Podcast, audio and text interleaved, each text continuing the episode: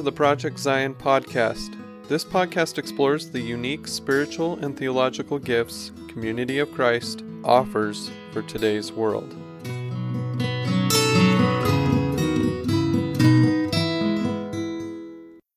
Welcome to New Brew, the Project Zion series that takes us through the New Testament by explaining, exploring, and experiencing. I almost said examining. How long have we been doing this? And experiencing the text. So, our guides to the New Testament are Tony and Charmaine Chvala Smith, and I'm your host, Karin Peter. Now, before we begin, I want to remind our listeners you can view all of the New Brew and Hebrew and Shebrew episodes that we've recorded on video on the Latter day Seeker Ministries YouTube channel.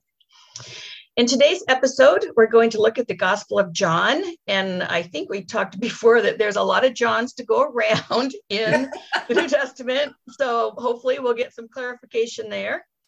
And my own opinion is that, which is always Highly so helpful when we're doing scripture study. John, to me, is the Star Wars gospel because he talks about light and dark and good and evil and all those kinds of uh, Star Wars kinds of uh, illustrations. So that's how I think of it. We'll see how that plays out with our discussion. So let's talk about John. Good. Well, uh, John, if you're a reader of the Gospels, John has a very different feel and flavor. Uh, Star Wars flavor is not too bad a, a metaphor, actually. It's, Thank you, George a, Lucas.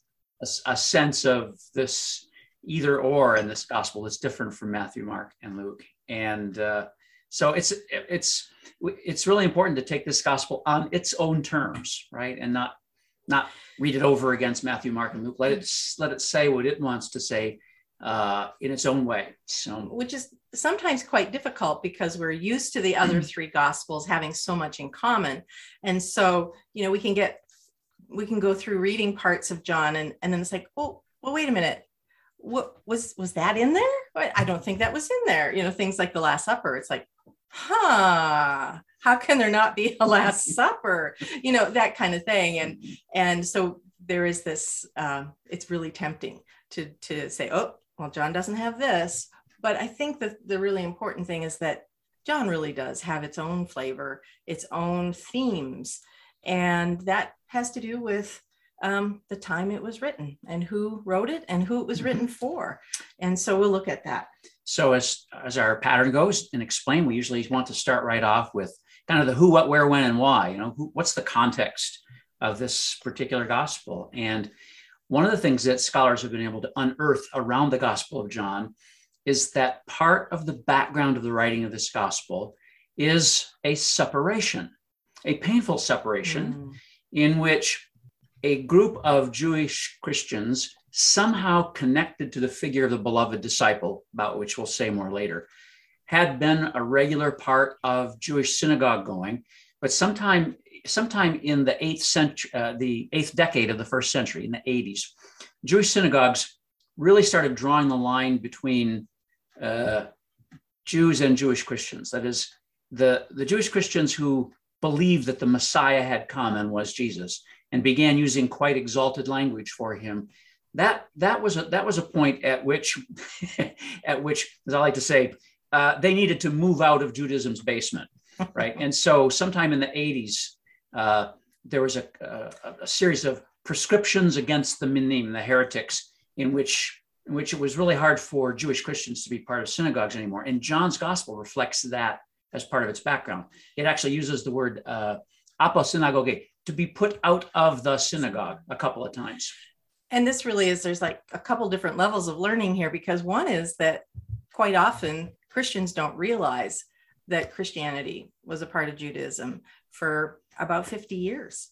Um, and it was only again in this usually mid to late 80s when rightly so the jewish leaders said no no no the, you, this is you're you're way different you're too different um, this your ideas about who jesus is um, is not compatible with our idea of who god is and so uh, there's this separation and that's one of the ways that we can kind of we can date the writing of John mm-hmm. is that it came after the Christians have been pushed out of the synagogues. And so the dates that we give are about 90 to Mhm. 100 It's late. Yeah. and and you can see this through the whole gospel this this conflict this um, feeling orphaned this sense of being done wrong by being rejected Mhm. and you'll s- Wasn't a happy separation. It was not a happy separation. Um, and yet it was portended much earlier in the first century. I mean, uh, you know, uh, Ju- i- in Judah, the heart of Judaism is relating to God through the Torah. But for the Christian movement, the heart of Christianity, the heart of following Jesus is relating to God through Jesus Christ. And so that that was that was bound to have to go its separate ways at some point. But John John's gospel just reflects kind of the the trauma of that for the community. And Charmaine mentioned the word orphan. In in John's gospel, towards the end, Jesus Jesus on his his last night with his disciples, uh, in which Jesus is quite quite wordy in the Gospel of John. It goes on for quite a long time, long a lot discourses. of sermons yeah but Jesus says to them literally, "I will not leave you orphaned." Right, and so that that's just a, a lovely way to ex- to to get into the feeling the feeling dimension of of this this community that uh, had had its roots in Judaism, but now was was going a different way because it was following Jesus as the Logos, the Word made flesh. And that's the other part of the context. So on the one hand, is this kind of uh, uh, conflicted relationship with Judaism. On the other hand, is a relationship with the Hellenistic world, in which in the Hellenistic world, the idea of deity becoming flesh and suffering is is pretty strange it's really strange. And yet here in this community is there's the belief that Jesus is a real flesh and blood person who is the incarnation of the divine word. And so, so on the one hand, conflicted relationship with Judaism. On the other hand, trying to make sure that we don't just sort of uh, uh, morph off into some sort of Hellenistic mystery religion. So that's the that's the path that this gospel is trying to walk. And so we can say that the the author is writing this narrative, this narrative about Jesus' life, based on the traditions that he's got, uh, in order to help his community uh, f- uh, kind of walk that line between those two different kind of conflicted realities. And so, one of the things that we're going to see throughout this gospel is this emphasis on who Jesus is. And that's the anchor throughout. Uh, who is this Jesus? So, whereas, like in Mark, um, we don't really know who Jesus is until the centurion names it, you know, or the soldier names him at the end. Uh, right at the beginning, we know in this gospel who Jesus is. And that's because the writer is writing to a group of people who are saying, uh, um, who are we? You know, how are we, how are we going to keep our identity? Um, I think one of the things that, well, this is a bit, a bit later, um, so I'm jumping ahead on our notes here, but um, that whereas the other gospels uh, talk about, see, I'm doing that comparing thing, uh, whereas the other gospels are talking about Jesus' message of the kingdom of God, John's message is Jesus himself. Who is Jesus? Jesus is God. Jesus is with us, um, and all these different all the light and dark and all those other things Mhm. constantly saying uh, jesus is constantly saying in this gospel i am this i am this. Different symbols but trying to get at these different dimensions of who he is. And the author is very intentional about trying to keep telling these folks who are saying how, how do we move forward in this? Um, who it is that they are focused to be focused on So, authorship, who's the author? Once again, we don't know. Uh, tradi- anonymous again tradition, tradition from the mid second Of course, we know it's John. It's John. It's John who wrote Revelation, and John who wrote the Gospel, and John who was the Baptist, and John who was. I mean, you hear that Wrote sometimes. first second and third john and all, Yeah, it's the same John, right? all different jobs. So, so well, let's let's steer this in a slightly different direction. so, so the the author never names himself, and this is true in all four gospels. The the authors never say, "I am so and so writing this text," right? And so some people say, "Well, obviously the beloved disciple wrote the Gospel of John, and, and he must be John." Well, the name John, the name, name John is never applied to a dis- disciple in this gospel. And the beloved disciple, that very enigmatic figure, does not show up until the Passion. So, one of the things that we can say is that this gospel has gone through a variety of editing processes. At some point in its early history, there is some part of this that probably comes from this, this mysterious figure named the beloved disciple. Probably oral stories, remembrances, um, particular um, experiences that come from a, a real, you know, that person who is identified as the beloved disciple, or those who followed and have that kind of information that the author is drawing on. One thing we can tell, though, is that uh, the beloved disciple who shows up in the Passion um, must be a source of some of this because the description of the precincts of the temple in the Gospel of John are hyper accurate. So there's some firsthand knowledge from somebody who's who's been there. Um, scholars ask the question then was this gospel composed of sources like Matthew, Mark, and Luke?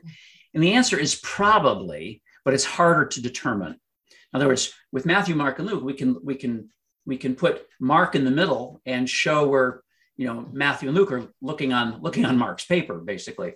With John, we can't do that. We don't have an independent second source. But when you're reading the gospel carefully, you notice some things. You notice that the author or authors uh, in the first part of the gospel refer to seven signs of Jesus. So they, they may have had an oral source that had that had that was reporting or telling about seven of Jesus' miracles and calling them signs, which is a different word from what the synoptic gospels use.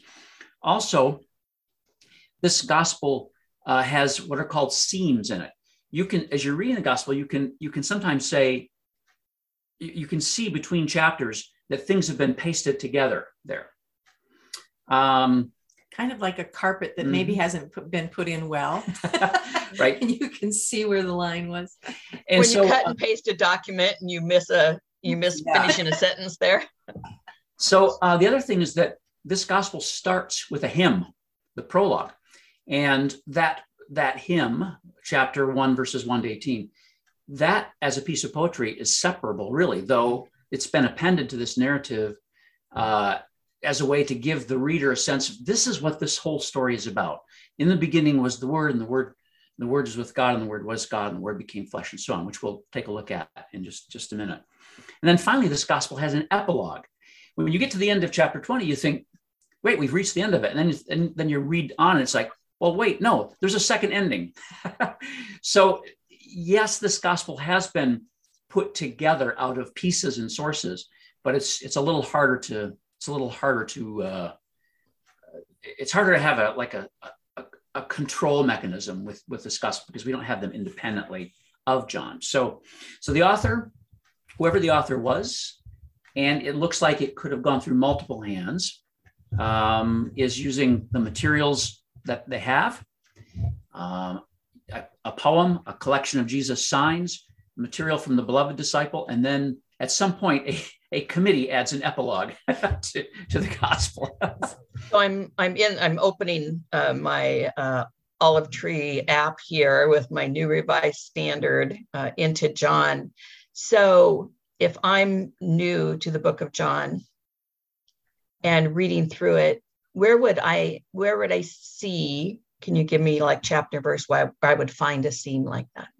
Sure. Um, well, a, a really classic one is uh, chapter seven. This oh, is this gosh, is a, this yeah. is a scene that a scribe and actually copyist created. so, uh, chapter seven, the very last very verse. last verse, seven fifty two through about eight twelve, the story of the woman taken in adultery. Mm-hmm. And the man who got away, probably the story, the should say with that story. Yes. Ah, guess what? That text is not even original to John. So if you were to take that out, the story, take out the whole story of the woman caught in adultery, and you'll see that it flows perfectly. There's there, and so there's been a an incision and and then something has been inserted in between the text. So you would have a, a seam at the beginning and the end of that story. So the the footnote here, my um, my citation says that most ancient authorities lack this certain little Right. passage here. So yes, you can find that. So our listeners want to take a look at what that looks like. yeah And and it's 10 a, to 52. and it's a fun little piece because um, that story of the woman caught in adultery is um, really really an important image of Jesus forgiving and and outwitting the the judgers around. Mhm. Um, but the reality is, I mean, this helps us see this whole process of these writings becoming scripture that it took a very long time. This passage um, wasn't in any of the oldest manuscripts of any of the gospels. And but it was a, a story that had been passed on orally. And when people started started collecting the gospels together, they're going, wait a minute, where's this story? How come it's not in any of the Mhm. gospels? So it had temporary residence in a part of Luke for a while, Mhm. and then another place in John. And then this is where it finally, around the Oh, seventh, eighth Yeah, it's late. It's like eighth century. So yeah, yeah. uh, it finally ends up residing here permanently. But it wasn't there originally, and the oldest older manuscripts don't have it. None of the gospel ones do, but it was an oral story that people said we can't lose this. This this tells us too much about who Jesus is, and so yeah, it's it's fascinating. This is not anybody dictating anything, and then the whole gospel is you know.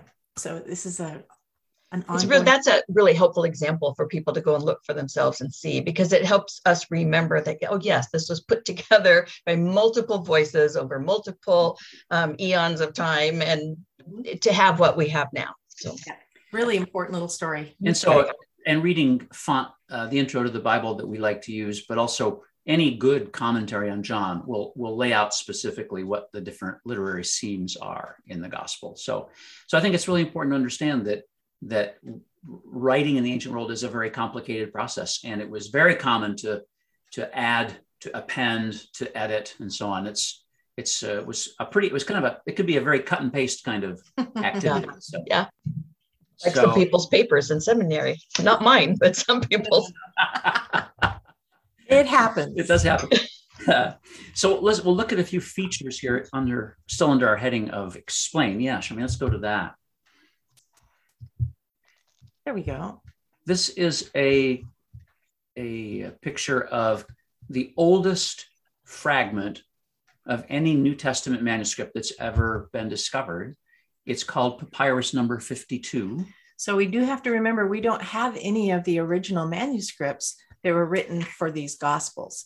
And what what we typically the older the oldest manuscripts we have are usually copies of copies of copies of the originals and they already may have some changes because as we've said the the text was not standardized until after 360 for around 400 and so there's there will be changes in some of those early manuscripts so this is the earliest scrap this little tiny piece of uh, of a, of a manuscript of one of the gospels And this is John chapter 18. It's part of John chapter. This fragment is about the size of a three by five card.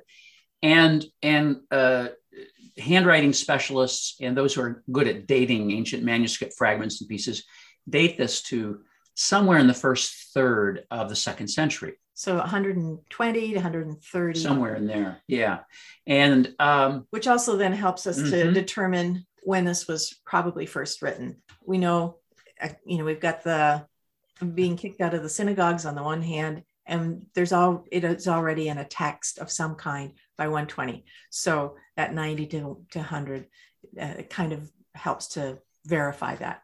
so that's just a, I think, an interesting feature for people to to see uh, and, and see what a manuscript looks, uh, a manuscript fragment looks like. Uh, Well, it's a great reason for our listeners to go and watch the video of this so they can see this. This is Oh, yeah, absolutely. Yeah. Yeah. So we'll we'll take a look next at the prologue of John. Uh, this, as I said before, this gospel begins with a hymn, and the hymn is a hymn to the logos, the word. The Greek word logos means word or reason or rationality or rational structure. So in the beginning was the logos, the rational structure, uh, rationality, the word, and the word was with God, and the word was God. or you could translate that second part, was divine. Uh, he was in the beginning with God. All things came into being through him, the Logos. Uh, the him language here is because Logos is a masculine gendered noun in Greek. So all things came into being through him, and without him, not one thing came into being. What has come into being in him was life, and the life was the light of all people. The light shines in the darkness, and the darkness did not overcome it. So that's how this gospel begins, very poetically. But uh, well, well, I can tell you the Greek is easy to translate into English. It's deceptively easy because these these few verses here have been the, su- the subject of literally thousands and thousands of pages of commentary and prayer and reflection and so on. It's this is we're, we're right into the heart of Christian theology at this point. And the key thing then is down below in 14, and the Logos, the word, became flesh and lived among us. And we have seen his glory, the glory as of a father's only son, full of grace and truth. And then if you drop down to verse 18, no one has ever seen God. It is God, the only Son, who is close to the Father's heart, who has made him known. So, right here in this, this hymn, we have some of the highest, most exalted language for Jesus Christ that you find in the New Testament. He is God the Son. He is the divine Logos, who was with God and who was divine, and is the one through whom all things are created. And so the, the, the author uh, assumes that his community knows this text.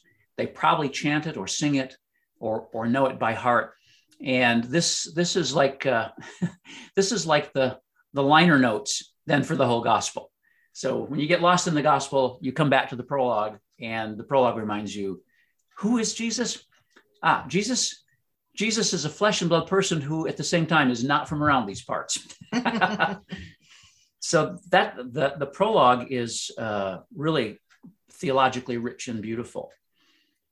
So when we go on to the endings, so this is the what scholars would call the original ending of John. Uh, chapter 20. These things are written so that you may come to believe that Jesus is the Messiah, the Son of God, and that through believing you may have life in his name. It's an interesting way to end the gospel because the gospel is written for people who already believe. Mm-hmm. And so, probably behind that is the sense that those who, who believe may stop believing. And so, this is a reminder that, mm-hmm. keep, you know, keep hanging in there with this story, with this text uh, coming to believe is an ongoing thing. Right, and I think that's points us back to our the context of these early Christians, um, both Jewish Christians and Gentile Christians, being pushed out of the synagogue and having to figure out um, what how do I keep believing? How do I grow in my believing? And so this is uh, one of those little points that that reminds us what it is that people are struggling with so I don't think we have one after that. Oh, uh, there, yeah, the epilogue. Sorry, here we are. Yeah, the epilogue. So then in chapter 21, Oops. Oops, sorry. This is that this is that piece that has been added on. Uh, there's a resurrection appearance uh, of Jesus at the Sea of Galilee, uh, around the disciples returning to their former lives as, as fishermen. But notice the final words this is the disciple, i.e., the beloved disciple is the one who's just been mentioned. This is the disciple who is testifying to these things and has written them. If you stop there, you think, oh, all right, so the beloved disciple did write John. Uh, John. No, because look, and we know that his testimony is true. So there's a we now reflecting on what the beloved disciple once wrote or talked about.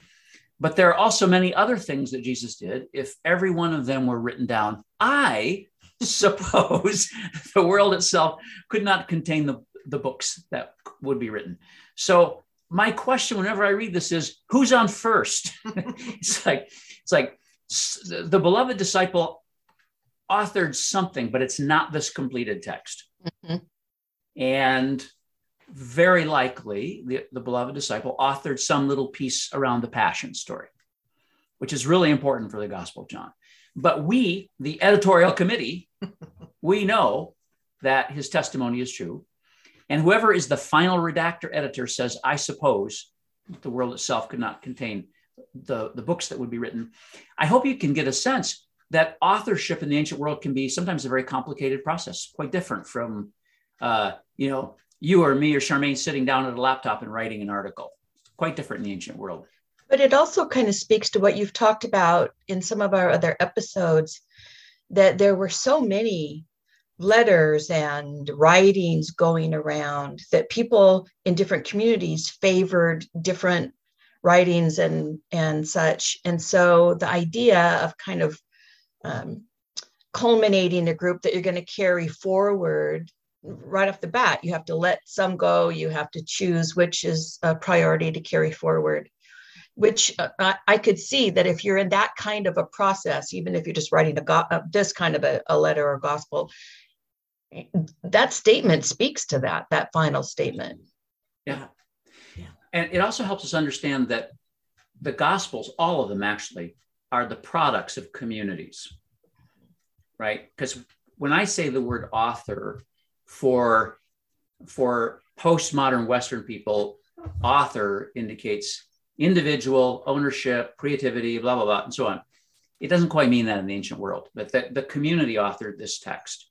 And it gives us a window into this distinctive Christian group's way of construing and believing in the person of Jesus Christ. And the community created this text for the community, for a very specific community who's dealing mm-hmm. with specific things. And we get to read this and we get to bene- be benefited by both their struggles and their insights and their wisdom and the ways in which the Spirit moves through these writings. But again, it points us back to this was a practical thing. Writing this was a practical spiritual formation, uh, very intentional um, project for the sake of people's growth in Christ in their time. I think that it just it it makes it more valuable. Some people would say, oh, well, that's discounting it and discounting that God can speak to us through it. It's not at all. It's first of all valuing it for what it was. And then we can get into what does this say to us when we don't know how to stay faithful, when we aren't sure what to believe, when the questions are bigger than the answers, all of those things. So, uh, you know, I think it's really, it keeps pointing back to a community, writing for a community, and for that difficult um, journey mm-hmm. through the through hard times, through uh, shifting cultural and mm-hmm. religious uh, settings and um, emphases, and so there's it's it just takes us back, takes yeah. us back to to the reality of the people this was written for. I think it, you can read this gospel as a, a, gospel that's written for passing through conflicted spaces, mm. you know, and so there, there so there's a, a, really deep spiritual dimension to this gospel. And so now let's get to your Star Wars thingy. um, all, all the way back to the late second century, a Christian theologian by the name of Clement of Alexandria referred to this gospel kind of parenthetically as the spiritual gospel. Mm-hmm. And that's sort of stuck for all these centuries. It is the spiritual gospel in the sense that it loves metaphor and symbol uh, it doesn't I, have as many battles though. Not, not yeah, yeah. No light sa- lightsabers. Oh, but, bummer. Okay. But there's lots of light. There is lots. I am the light of the world. Mm-hmm. I am the living water. I am the living bread that came down from heaven. Uh, I am the way. Uh, I am the gate of the sheep. All these sayings that are metaphor laden that point back to Jesus' identity as it impacts those who believe in him for those who believe in him, he is the way, he is the gate, he is the bread of life, and so on. So, so that that kind of meditative style then just really lends itself well to, I think, spiritual formation practices and not just using your head to read this gospel, but kind of like opening your soul to it. There's there's this is a, a soul-worthy kind of text to read. And much um, of it reads as prose. I mean, yes. not just the prologue and the and the epilogue, but much of what's um, in the body of the text reads in this really kind of poetic frame that makes it, um, I think, more uh, accessible for people to use it in that formational way. Yeah, I think that's true, and and also the the language. Um, I often tell tell students that uh, I, I've taught Greek before. It's been a while, but if if if I brushed up And Karin, if you took one full year of ancient Greek from me, uh, you'd be able think, to. I don't think you have a taker there. I don't have a taker. you can read a lot of this gospel after just one year because the Greek is simple, but the, the, the, the simplicity of the grammar is a mirage because of the, the depth of the, the, the concepts in it. So I'm uh, still struggling with English. I think we'll, I think we'll just leave that. So um, Jesus talks differently in this gospel. Very much. He talks in long saying, long discourses, right? Like sermons or sermonettes. And the focus of the sermon is almost always on him, on who he is, his identity. And you don't have a lot of those little short, pithy sayings that, that you have in the, in the synoptic gospels. Um, Charmaine mentioned the, the disciples get him right from the beginning in this gospel, unlike unlike especially Mark, where they're still puzzling at the end. but right at the right in chapter See, one, they're not as they're not as um, bumbling and stupid as they come across in some of the other gospels. no, they're they're not here. They're, they're they're way they seem way more competent. I'm glad somebody sees their value. That's good. so uh, the chronology is different too in this gospel. Uh, Jesus Jesus cleanses the temple at the start of his ministry in this gospel, not at the end.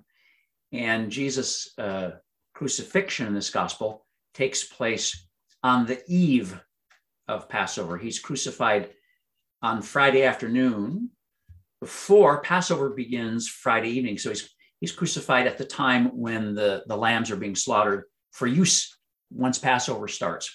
Whereas in the whereas in the synoptic gospels jesus last meal is on passover and he's crucified on passover day so it's a different chronology altogether And one of the things we've mentioned a couple times is that you know the point of Jesus' message is about Him rather than about the kingdom of God.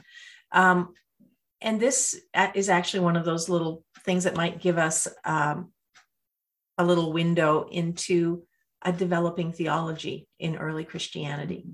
And we can see part of why that would be. I mean, Christians have been pushed out of synagogues because of Jesus, because of what they believe about Jesus. And it is the thing that will distinguish them from this point on in relation to other religions in Rome. And so um, being able to articulate who Jesus is has been forced upon them, uh, but it's also now the the their focus, their primary focus about who who God is, what God is like, what God wants for us in this world, um, and this this gospel is not as eschatological, meaning thinking about um, either Jesus' return or um, the afterlife. It's it's more uh, focused on how do we live this out now here. Mm-hmm. And as we looked at the context, we can understand why that would be the case.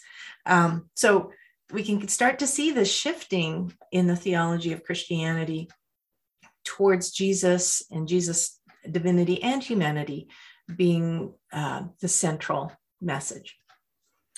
So, so there's just so much that's so rich in this gospel related related to that, and you know, um, for for example, all these I am sayings, I am this, I am that, and then in chapter seven or eight, I forget, uh, Jesus said, makes this audacious statement: "Before Abraham was, I am." And so the the the gospel is trying to connect Jesus to the God of the Hebrew Bible in the closest possible way. Notice there's differentiation. Jesus is not the Father, the Son is not the Father, but there's a triadic nature to God here Father, Word, and Paraclete, Spirit, right? And the Paraclete is Jesus, is the other comforter. So, in other words, the Paraclete and Jesus are, are of, of uh, have equality. So, we're, we're on the we're on the road that eventually is going to lead to the doctrine of the Trinity. We just don't have some of the conceptual language yet for it. But in terms of the narrative and in terms of the, the symbolism, it's all right here in this gospel. So uh, I, it's it's a pretty pretty interesting gospel. At the same time, this high Jesus, this high exalted Jesus, is really really really flesh and blood, mm-hmm. right? So he weeps at Lazarus's death and the, the weeping of, of the crowds and so on. He weeps. And when he dies and when he breathes his last, apparently, in this gospel, the beloved disciple was there and saw that when the Roman soldier speared his side, apparently to make sure he was dead, quote, blood and water came out. Now, this is this is perhaps physical, but it's also metaphorical. Eucharist and baptism came out of the crucified Christ. And so there's like a like that that picture of a real flesh and blood person who is also the divine logos who bleeds is at the very heart of the, the, the Christian story. And who really died as well. As that's an, another po- part on the uh, and the arguments on the secular side of things that that Jesus the the Greek idea that a god can't die, you know, a god can't suffer. And so you know this is a clarification of these for these Christians that no, Jesus was fully human. He died like we all do.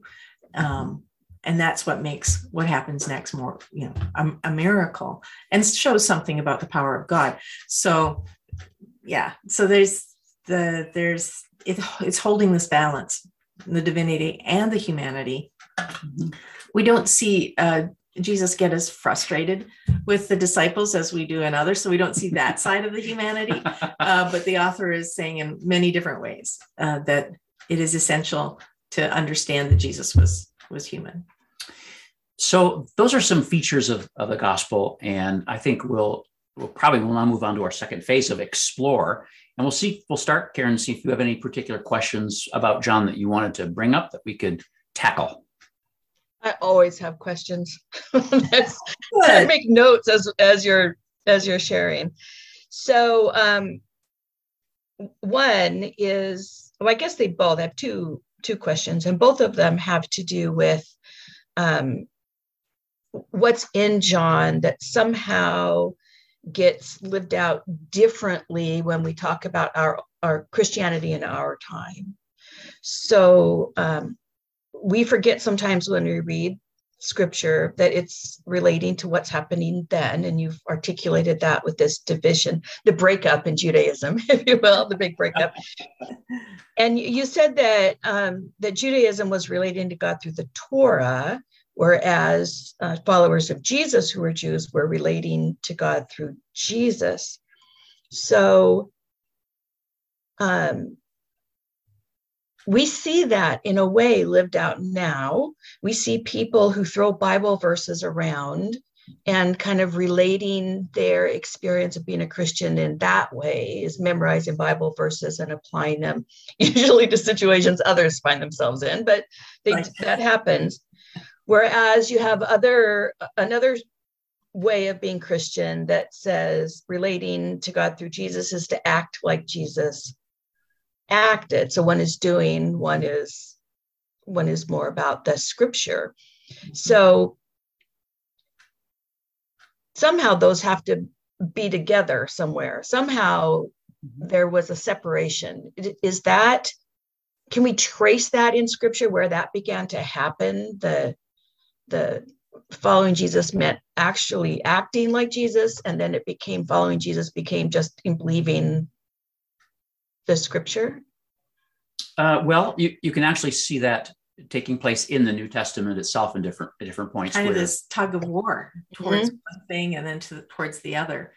Mm-hmm. I would say John leans more towards the belief side, just because of the situation of the of the people right. that written to.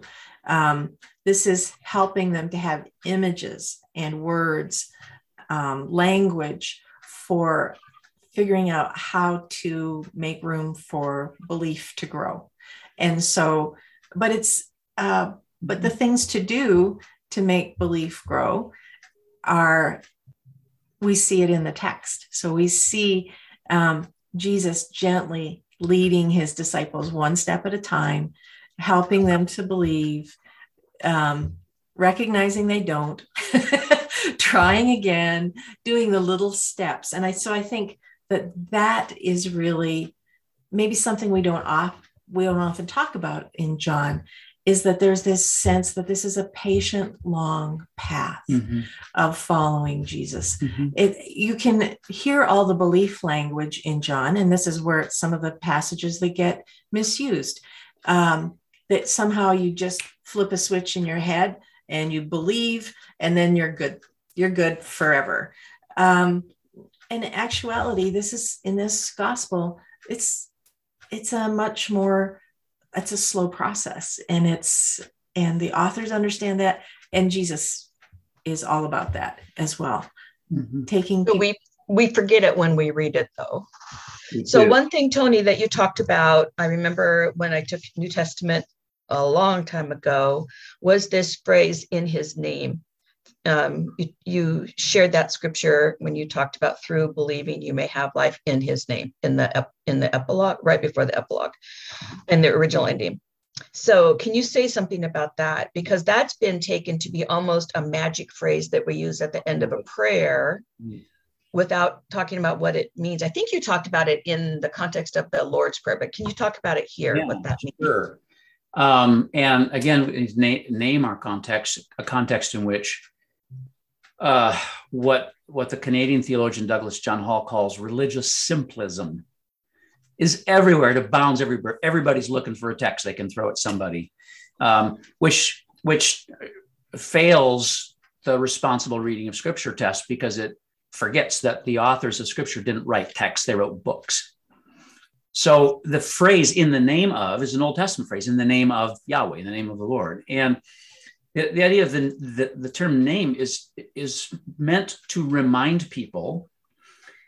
In the Hebrew Bible, it's meant to remind people that God has condescended to be with us. God is not our property. This is a gift that God is. God has God has made God self vulnerable and revealed the divine name to us. Don't mess up with it, right? And so, doing justice and loving kindness is how you uh, live in the name of Yahweh in the Hebrew Bible. To I think that God has lives among us. Don't mess this up would be a kitchen magnet. I think that's something that we all need. But I'm sorry. Go ahead. about that one. so it in in the New Testament, in the name of Jesus, is not meant to be a magical formula. It's it's shorthand for the life, the whole person. It's we're at the center of the Christian faith for John, but also for the whole New Testament is a person, not an idea. Mhm. And in John, this person happens to be happens to be a, a mysterious paradox who is fully divine, fully human. And so you can't turn that just into a refrigerator magnet. Sorry, that one doesn't. but in the name of means to connect to the person, not to a list of, of right ideas that you can judge people by. So or to use it as a power tool to Mhm. get what you want from God. mhm, having life in his name. And in this gospel, life is eternal life, and that's right now. It's not some prize you get after death. Mhm. right? John chapter 17. Uh, to, to, to know you, Jesus says, to know you, the living God, and Jesus Christ, you, whom you have sent. That is eternal life. Life of eternal character and quality is right now through believing oneself into. Now, by the way, in Greek, often it doesn't say believe in, it'll say, it'll say eis, believe into. So there's a process involved in believing into a person. And, and also becoming. Yeah. and also in this gospel since since any part of the gospel needs to be read in light of the whole narrative in this gospel don't forget the only commandment jesus gives his disciples is love one another and he says oh by the way let me show you what that looks like. And he washes their feet. So a use of this gospel that uh, wants to be dominating of others uh, diminishing of others threatening and warning of others misses the point of the Gospel of John.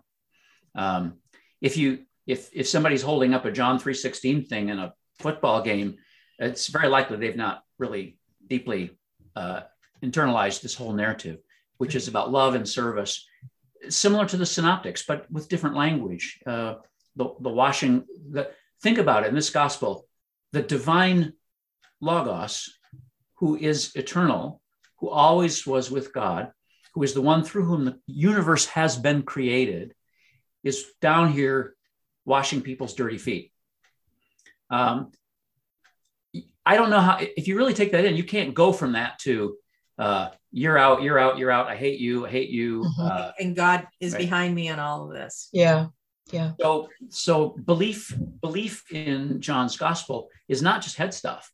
It's believing into. It's again, it is doing what Jesus showed us to do: wash feet, uh, love one another as I've loved you. So, I think that's a way to a way to get at what you're describing, which is uh, en- endemic in Christianity.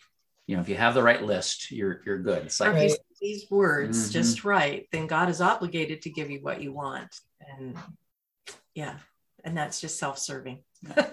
and all Okay, that's that's uh, helpful, I think, for people who who grew up using that phrase at the end of uh, prayer. We're taught to use that at the end of prayer.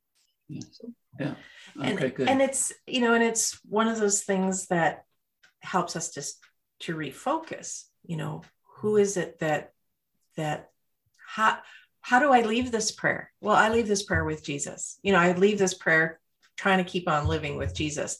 But if it's used as a prescriptive thing you must say this in order for it to be a real prayer then you're just becoming legalistic. And you miss the point that the the use of that phrase is intended to to reaffirm that we um, that we're committing ourselves to inviting Christ into who who we are today, and uh, that's part of of our interaction with God. Is is okay? We're gonna step back into the world with with uh, Christ's help with us. yeah I think that's really, really important. Um, in in the name of it, we're talking about a person, and that includes the way of the person. So Mhm. we we we do things in the name and way of Jesus, and we pray in the name and presumably way of Jesus by yielding to God. or with the help of Jesus. Yeah. Mhm. Because we don't know how to pray. I mean, there's, there's another, that's a different author, but it's, it can be another way that that phrase can be helpful to us Mhm. rather than somehow, um, yeah, make put us in this privileged stance with God. There- there's a variety of interpretive challenges in John, but I wanted to see if there's any more questions you have. Nope. Those were my questions that I wrote down, and we talked about one of the other ones that I had, so we're good. I, th- I think one other interpretive challenge with the Gospel of John is that it, because of the context it was written in, it uses this kind of distancing language about the Jews. Mm. In most of the context in the Gospels, in the Gospel, it's clear that the Jews are the Jewish leaders, but the problem is that the phrase "the Jews" then becomes a kind of uh, well, it's it's it's a prejudicial term then, right? Right. And- Jesus was against the Jews. I mean, Right. that's how it's been Right. taken again out of its context and used to disastrous results. so we have to be careful when we're when we're you know if we have a, a lectionary reading from the gospel of john that where where there's harsh language about the jews it's an interpretative necessity an ethical necessity that we work with great care around that so that we don't reproduce uh, centuries of anti-semitism um, and centuries of anti-judaism it's just it's it's it's actually not fair to the text because we understand we can understand a community that's that's been uh, you know been been ha, ha, a forced exit, uh, probably a necessary forced forced exit, but they feel hurt, and so they Mhm. respond to those who have hurt them with distancing language. Right, the, people the people who did this to us. But once you understand that, then there's no excuse for for trying to continue continue that sort of distancing language. And and so there's some ways of trying to help the hearer remember that. And that is to remember that this is a Jewish author and that Jesus is very Jewish in this gospel and that the the Passover and all of these different things that um, are part of Jewish life are valued. They're s- assumed to be uh, what Jesus does. You know, he he is part of those celebrations. He may reinterpret some of them, but he doesn't dispose of them. He doesn't. He's not negative towards them. But and so using the term the Jewish leaders is a, an easy way to to do this, but um, but even to insert into a sermon to say this is not a statement against all Jews. This is a statement against um, the leaders who had pushed out this community and and that's you know i think we can't remind people often enough that these scriptures were written in particular contexts of real people mm-hmm. trying to to grow in their relationship with god and to point back to them um, what are they dealing with and so but it's it's crucial because you know the holocaust and so many other things that you know today there's a, a rising number of uh, violent acts against synagogues and against uh, Jews, uh, whether um, religious or secular. And it's, uh, and in some people's minds, it is still justified because of their Christian background and an uninformed Christian background. But nonetheless, unless it's questioned, um, there, we don't, that gets perpetuated. So, just a couple of other things that are interesting in this gospel, I think that are relevant to us, and that is um, this gospel is dealing with the question: Do do generations of people who are like one and two or three generations removed from the historical Jesus, do they have less access to him than the than the first people who traveled with him? And the answer in this gospel is no. um, that is, uh, Jesus is still accessible to people through the advocate, the parakletos in Greek, paraclete, uh, the, the one in Greek that means somebody who's called to stand beside you. And so Jesus promises the disciples the uh, to send them another uh, stand stand beside her. and so there's there's no sense in this gospel that uh, believing in Jesus centuries down the road from the historical time of Jesus puts you at any disadvantage. And the, the great story there is the Thomas story in chapter 20, mm-hmm. where Thomas Thomas gets to see uh, Jesus' wounds and so on, and, and he and believes and says, "Ah, my Lord and my God." And Jesus says, "You know, great, you've got to see, but blessed are those who come to believe though they have never seen."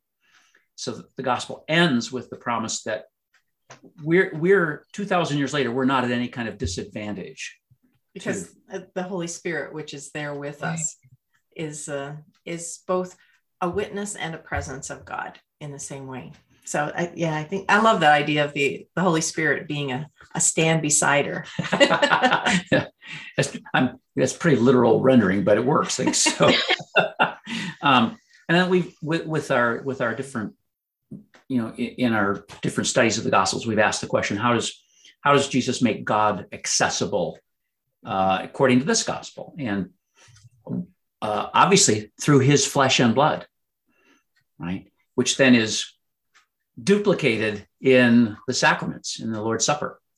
And this this gospel has a pretty, even though it doesn't depict the Lord's Supper, it has a pretty high view of the Eucharist. In chapter six, it refers to Jesus says, "Those those who uh, chew or munch on my flesh and drink mm-hmm. my blood have life.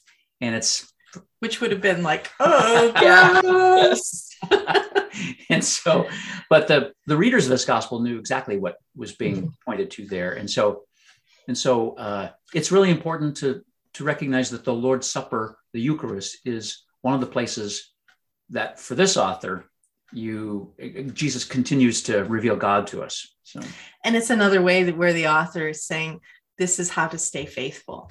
Because um, in the story uh, it says after jesus says this which it doesn't say really gross them out but it's obvious that it did um, that many stopped following. And so this is again another way of saying okay so we've been pushed out of the synagogues but it's because we are we we are willing to do to take Christ in to us this way. And they they have they can't go there. And so it's you can just see this um, ways of helping the the reader know that where they are, are is okay. That um, even in the in probably at this point the lord's supper is very well established as a practice within the christian groups. And so this is their reminder. This is this is how i keep following even though it's hard and even though i don't always understand what it means. Because that's the disciples that did keep following jesus after he says this gross thing about munching on my flesh and, and drinking my blood. Um, some said, I think it was Peter who said, Well, who else is there to follow? Mm-hmm. And so this would be a, you know, a way for these struggling, struggling with faith Christians to say, All right, yes, Peter said it for me. Um, who else would I follow? Who this is this has changed who I am. This is the path I choose. So I think we can we can hear the the, the sermons that could have been preached from this uh, in that time, and maybe today too. So let's now go and do some experiencing of the text. Okay. So we're going to use a story um, from the second chapter of John, which is a fun story, I think. And it is the first of the, the miracles or the signs. And it's in a, uh, not necessarily a, a, particularly religious setting. So, um, but before we start, I just want to give our little description of how we're approaching scripture. Um, we come to scripture as writings from real people who are trying to tell us something about their encounter with God or Christ or the Spirit. Um, the, the writers are obviously shaped by their culture, their language, and the worldview that that they have that they don't have many options with sometimes. It's what is there. We don't see scriptures as god's words dictated to people but as people's stories in which if we listen carefully and we may glimpse with them more of who God is. So we want to listen to the author and what the author is trying to tell us about Jesus. And um, figure out what is the author's experience of Jesus and what does the author think followers need to know about Jesus to follow him wholeheartedly. And so that's how we approach this as uh, human writers trying to share with human readers how to um, let let Jesus be a part of who we are. So I'm gonna start. Well, go ahead and read this from John 2 1 11. On the third day, there was a wedding in Cana of Galilee, and the mother of Jesus was there. Jesus and his disciples had also been invited to the wedding. When the wine gave out, the mother of Jesus said to him, they have no wine. And Jesus said to her, Woman, what concern is that to you and to me? And this, we just need to know that here, this use of woman, although it may sound derogatory in English, is actually uh, reverential uh, in this time and place. Uh, what is that to you and me? My hour has not yet come. His mother said to the servants, Do whatever he tells you.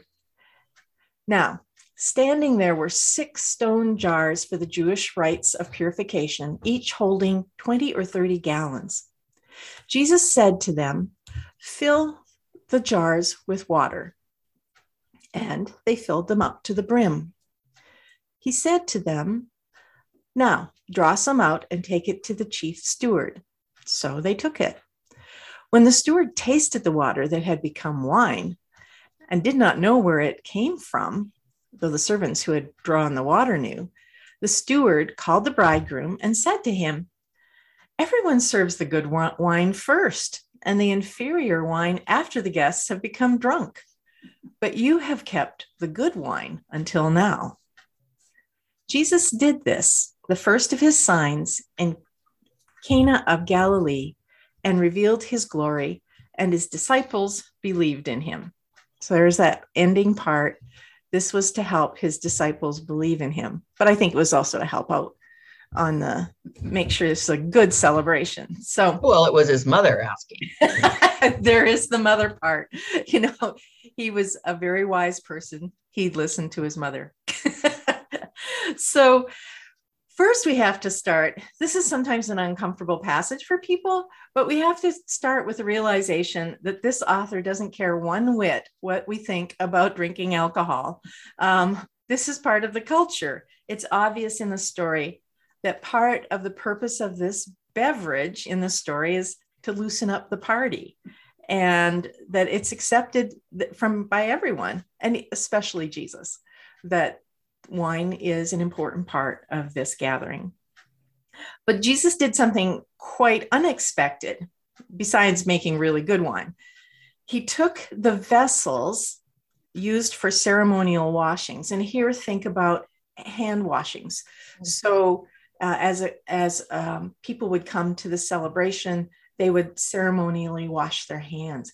And so if you think about it, there's six stone jars, 20 to 30 gallons of water that has been used to wash people's hands. So you get to sense that this is a large wedding celebration. There is a lot of people here. And so if they run out of wine, there's a lot of people who are going to notice this and be a little unhappy. But Jesus takes these vessels used for ceremonial washings and he turns them into party items. Um, he takes what's been used to purify and brings forth celebration. And you know, it might not be as radical, but it's just a way to think about it as as taking communion trays and using them as frisbees or having like jello wrestling in the font. It's not quite that radical but but he is taking things that would have been seen as as religious and doing more changing the ways in which they're used. Not denying what they're used for but adding something. And so this is a theme that you'll see throughout john. Uh, sometimes it's called replacement um, Jesus takes common religious practices or festivals and by his actions or words replaces them with a new view or a deeper view of what it is that God is doing or what God wants for people. So in this case, the taking of these vessels and turning them into something that would help in the celebrating.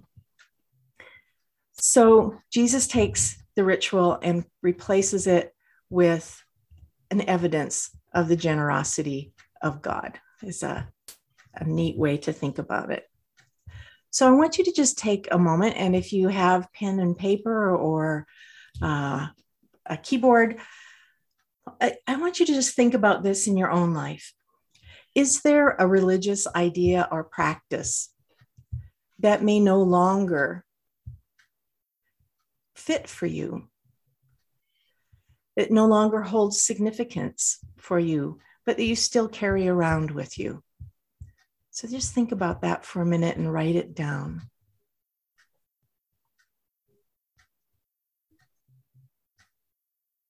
This can be a, a difficult process because as we go through life, um, we learn new things, we pick up new things, and sometimes that means letting go of some things that, though they may have been meaningful previously, aren't now. So just think about something that no longer has significance for you, but you carry it with you. So, and this is an imagination step. Where might your imagination and your spiritual need take you?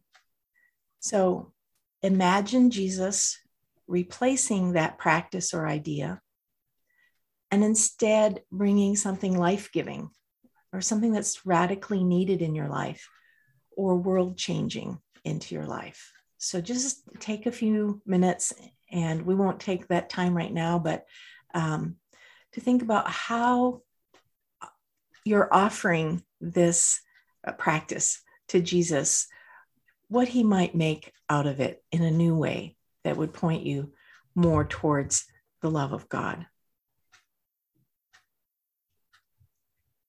And our imaginations, with the Spirit's help, often take us surprising places. So, another one of the themes that we have in John is the power of the common. Constantly, we're reminded in this gospel that Jesus is human and in this first miracle or sign, Jesus takes a common experience, going to a wedding, and a common element, water, and makes it some place where, Greek, where belief can grow. And you'll notice in this story, he does not draw attention, attention to himself. he doesn't like stand up, roll up his sleeves, and say, All right, everyone, watch this and believe. No, it's done quietly. In fact, only those filling the jars and those overhearing his instruction even know that Jesus is involved. And the purpose for doing this is to reveal his glory and for his disciples to grow in belief. So, this isn't about drawing attention to ourselves, but it is about using the common things in life. So, have you ever been stopped in the middle of making your way through a regular day, a common day, by a beautiful thought or a breathtaking sight or a solemn clarity? And think to maybe today, maybe yesterday, sometime when something common took on an uncommon depth and meaning. And just reflect on that for a minute.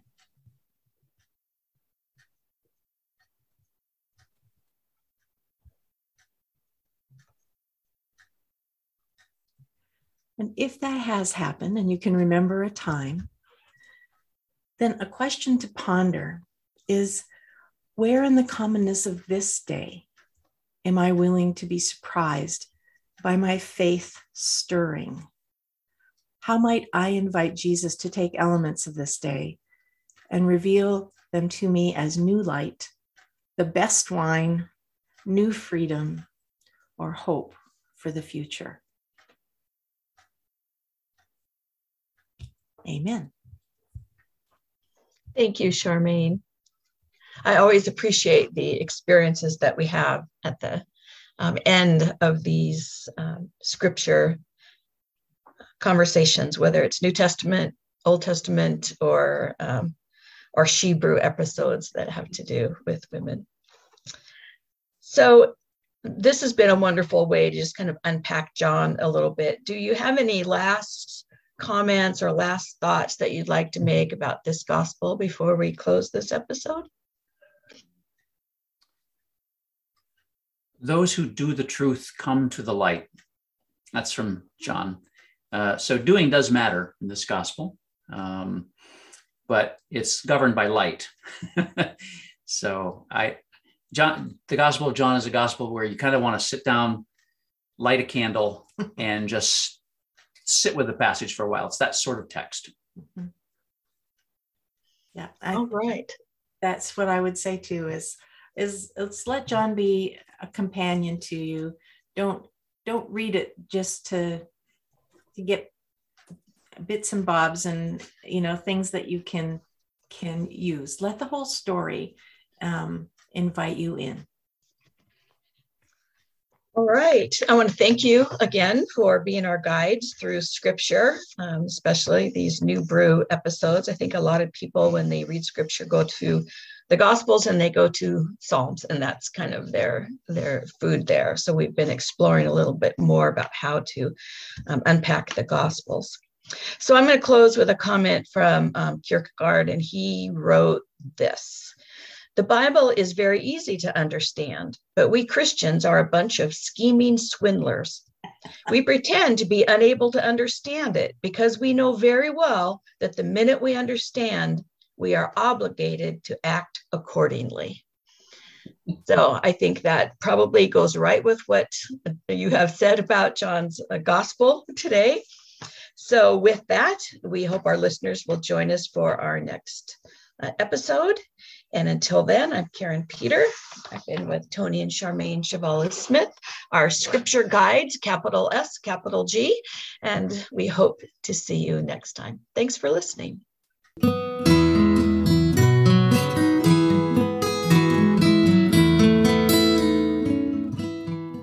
Thanks for listening to Project Zion Podcast. Subscribe to our podcast on Apple Podcast, Stitcher, or whatever podcast streaming service you use, and while you are there, give us a five star rating.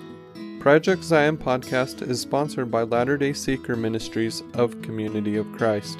The views and opinions expressed in this episode are of those speaking and do not necessarily reflect the official policy or position of Latter day Seeker Ministries or Community of Christ. The music has been graciously provided by Dave Hines.